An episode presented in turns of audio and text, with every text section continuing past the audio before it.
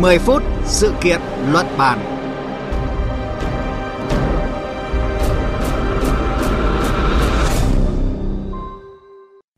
Kính chào quý vị và các bạn đang theo dõi chương trình 10 phút sự kiện luận bàn trên kênh Thời sự VV1. Thưa quý vị và các bạn, Văn phòng Giao thông Vận tải Jakarta của Indonesia vừa thông báo sẽ sử dụng công nghệ trí tuệ nhân tạo để kiểm soát lưu lượng và giảm bớt tắc nghẽn giao thông.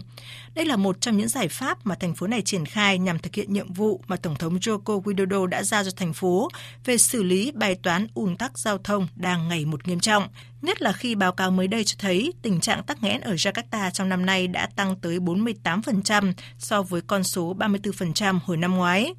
Vậy ứng dụng công nghệ có vai trò như thế nào trong giải pháp tổng thể về giảm ùn tắc giao thông của thủ đô Jakarta? Chúng ta sẽ cùng tìm hiểu vấn đề này trong 10 phút sự kiện luận bàn hôm nay với sự tham gia của phóng viên Phạm Hà, thường trú Đại tiếng nói Việt Nam tại Indonesia.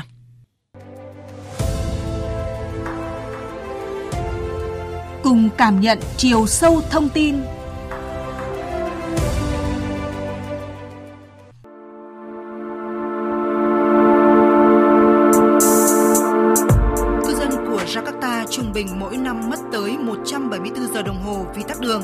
và mỗi người mất tới 10 năm cuộc đời chỉ để tham gia giao thông. Cứ mỗi khi ra đường, tỷ lệ gặp tắc đường là 48% và vào giờ cao điểm con số này lên tới 98%. Có nghĩa gần như không ai có khả năng di chuyển một cách thuận lợi nếu ra đường vào giờ cao điểm. Thời gian để đi một đoạn đường dài khoảng 40 km là 2 đến 3 giờ đồng hồ và ai cũng sẽ phải làm quen với khoảng thời gian kỷ lục này. Tình trạng tắc nghẽn giao thông ở Jakarta gây thiệt hại khoảng 4 tỷ đô la một năm, tương đương 0,5% tổng sản phẩm quốc nội GDP của Indonesia. Thưa quý vị và các bạn, những con số phác họa vừa rồi chắc đã giúp nhiều người hiểu rõ hơn vì sao Indonesia lại được xếp vào nhóm 10 thành phố có tình trạng tắc nghẽn giao thông nghiêm trọng nhất thế giới. Là thủ đô của Indonesia thì cho đến nay, Jakarta đã mở rộng thành một đô thị tích hợp kết nối với các khu vực lân cận bao gồm Bogor, Depok, Tangerang và Besaki tạo thành vùng Jabotabek – mỗi ngày có tới gần 100 triệu lượt người di chuyển trong khu vực này, trong khi năm 2015 chỉ là 47,5 triệu lượt, có nghĩa là đã tăng gần gấp đôi chỉ trong vòng chưa tới 10 năm. Trước tình trạng ngày một nghiêm trọng thì Tổng thống Indonesia Joko Widodo đã giao cho chính quyền Jakarta phải đưa ra giải pháp hữu hiệu để giảm ùn tắc giao thông và coi đây là một trong những nhiệm vụ trọng tâm. Vậy Jakarta đang triển khai nhiệm vụ này như thế nào? Chúng tôi kết nối với phóng viên Phạm Hà, thường trú Đại tiếng nói Việt Nam tại Indonesia để tìm hiểu về câu chuyện này. Thưa chị Phạm Hạ, thủ đô Jakarta của Indonesia thì nhiều năm nay vẫn bị xếp vào nhóm những cái thành phố có tình trạng ùn tắc giao thông nghiêm trọng nhất thế giới. Theo chị thì vì sao những cái nỗ lực nhằm giảm tình trạng ùn tắc giao thông đến nay vẫn chưa đạt hiệu quả như mong muốn ạ? Vâng, thưa chị Thúy Ngọc, có thể nói ùn tắc giao thông là một trong những vấn đề gây đau đầu nhất đối với những người dân Jakarta. Là một phóng viên thường trú địa bàn, à, nếu có những cuộc họp quan trọng mặc dù là chỉ cách chỗ ở của tôi khoảng 3 cây số, tôi cũng luôn phải chủ động đi sớm trước khoảng một tiếng đồng hồ nếu vào giờ cao điểm do lo ngại tắc đường và có thể à, trễ cuộc họp. Ùn tắc giao thông là điều mà không chỉ người nước ngoài khi đến Jakarta sinh sống đối mặt mà chính bản thân người dân thủ đô cũng nhiều lần phàn nàn về vấn đề này. Để nói về nguyên nhân, trước hết là phải nói đến số lượng dân cư đông đúc tại thủ đô. À, với mật độ dân cư lên tới hơn 15.000 người trên một km vuông. Chính quyền thành phố cũng đã cố gắng hiện đại hóa hệ thống giao thông thủ đô như là xây cầu vượt, hầm chui cũng như đường thu phí. À, tuy nhiên, việc bổ sung cơ sở hạ tầng vẫn không thể theo kịp với sự gia tăng số lượng phương tiện cá nhân. Với khoảng 11 triệu dân nhưng Jakarta có khoảng 16 triệu phương tiện cơ giới, trong đó có 13 triệu xe máy. Về phương tiện giao thông công cộng có nhiều cải thiện nhưng chưa được hoàn thiện khi những người sinh sống ở khu vực ngoại ô vẫn chưa được à, dễ dàng tiếp cận. Người dân vẫn thích sử dụng phương tiện cá nhân hơn do thời tiết nắng nóng và tiện lợi. À, việc sở hữu một chiếc ô tô hay xe máy cũng như bằng lái xe tại Indonesia thì không quá khó. À, dự kiến đến năm 2040, dân số của siêu thành phố Jakarta mở rộng à, có thể lên đến 40 triệu người. À, sẽ đặt câu hỏi liệu Jakarta có thể tìm ra giải pháp giao thông hữu hiệu hay à, nỗi ám ảnh về thời gian lãng phí vì mắc kẹt trên đường vẫn tiếp tục tồn tại.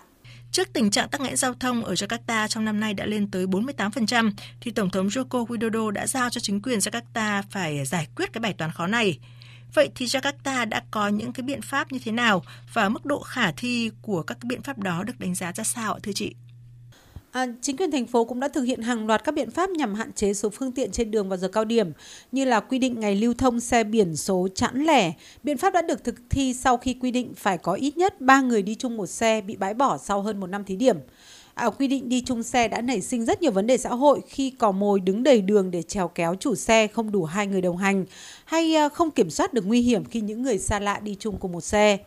À, chính quyền thành phố cũng xây dựng làn đường dành riêng cho xe đạp để khuyến khích người dân đi xe đạp. Hay một biện pháp được đánh giá là khá hiệu quả hiện nay đó là xây dựng một chiến lược phát triển hệ thống giao thông công cộng toàn diện. À, những hình thức phương tiện công cộng rất đa dạng tại Jakarta như tàu điện ngầm, hệ thống đường sắt trọng tải nhẹ, xe buýt Trans Jakarta được triển khai và đặc biệt là chính phủ còn xây dựng hệ thống thanh toán tích hợp Jaklingko à, cho phép người dùng có thể linh hoạt sử dụng bất cứ phương tiện à, công cộng nào hay chuyển từ phương tiện này sang phương tiện khác mà không cần lo tính toán đến giá vé hoặc cầm theo thẻ của mỗi loại. À, với Jacklingo thì giá vé của tất cả các phương tiện sẽ được tính trên một nền tảng chung. Trong một biện pháp mới nhất mà chính quyền thành phố đang có kế hoạch sử dụng đó là sử dụng trí tuệ nhân tạo để giảm tình trạng tắc đường. Cảnh sát cũng đề xuất là điều chỉnh giờ làm. Nhờ những biện pháp của chính quyền thành phố mà Jakarta cũng đã đạt được một số kết quả với với giải thưởng danh giá là giao thông vận tải bền vững 2021 toàn cầu, hay à, Jakarta không còn nằm trong danh sách 10 thành phố tắc đường nhất trên thế giới. À, tuy nhiên sau dịch Covid-19, vấn đề lại trở nên nghiêm trọng hơn với tình trạng tắc nghẽn lên tới khoảng 48% trong năm nay so với mức 34% của năm 2021. Theo đánh giá của giới chuyên gia, chính quyền thành phố đã có những bước chuyển đúng hướng, nhưng chưa thực sự toàn diện và điều này cũng à, còn cần thêm thời gian. À, dân cư mật độ thấp thì tập trung ở vùng ngoại ô thành phố và mạng lưới hệ thống giao thông ngầm vươn ra quá xa, khiến giao thông công cộng chưa thực sự phát huy hết hiệu quả hoạt động. Điều quan trọng hơn cả là cũng do thói quen của người dân vẫn ưa dùng phương tiện cá nhân ô tô, một phần là do điều kiện thời tiết nắng nóng tại Indonesia. Theo thông báo mới nhất của cơ quan quản lý vận tải Jakarta thì thành phố sẽ triển khai công nghệ trí tuệ nhân tạo để giảm ùn tắc giao thông. Trước đó thì Jakarta cũng đã từng phối hợp với các công ty công nghệ để cung cấp giải pháp sáng tạo cho cảnh sát giao thông nhằm nâng cao hiệu quả quản lý vi phạm giao thông và tối đa hóa an toàn đường bộ cũng như là phân luồng giao thông. Thưa chị Phạm Hạ, đẩy mạnh ứng dụng công nghệ được cho là cách tiếp cận khá là mới của Indonesia trong giảm ùn tắc giao thông. Vậy chị có thể giải thích cụ thể hơn hiệu quả của ứng dụng công nghệ mới để xử lý cái bài toán khó trong rất nhiều năm này như thế nào ạ? À, vâng, thưa chị, trong một biện pháp mới nhất mà chính quyền Jakarta dự kiến sử dụng đó là trí tuệ nhân tạo để kiểm soát lưu lượng giao thông và chống tắc đường. À, theo đó, Văn phòng Giao thông Vận tải Jakarta sẽ hợp tác với công ty Google để triển khai công nghệ trí tuệ nhân tạo tại một số ngã tư ở thủ đô. Google sẽ sử dụng công nghệ trí tuệ nhân tạo để phân tích lưu lượng giao thông tại các giao lộ, dự báo ủn tắc, giúp cho người dân có thể tránh được những cung đường đỏ.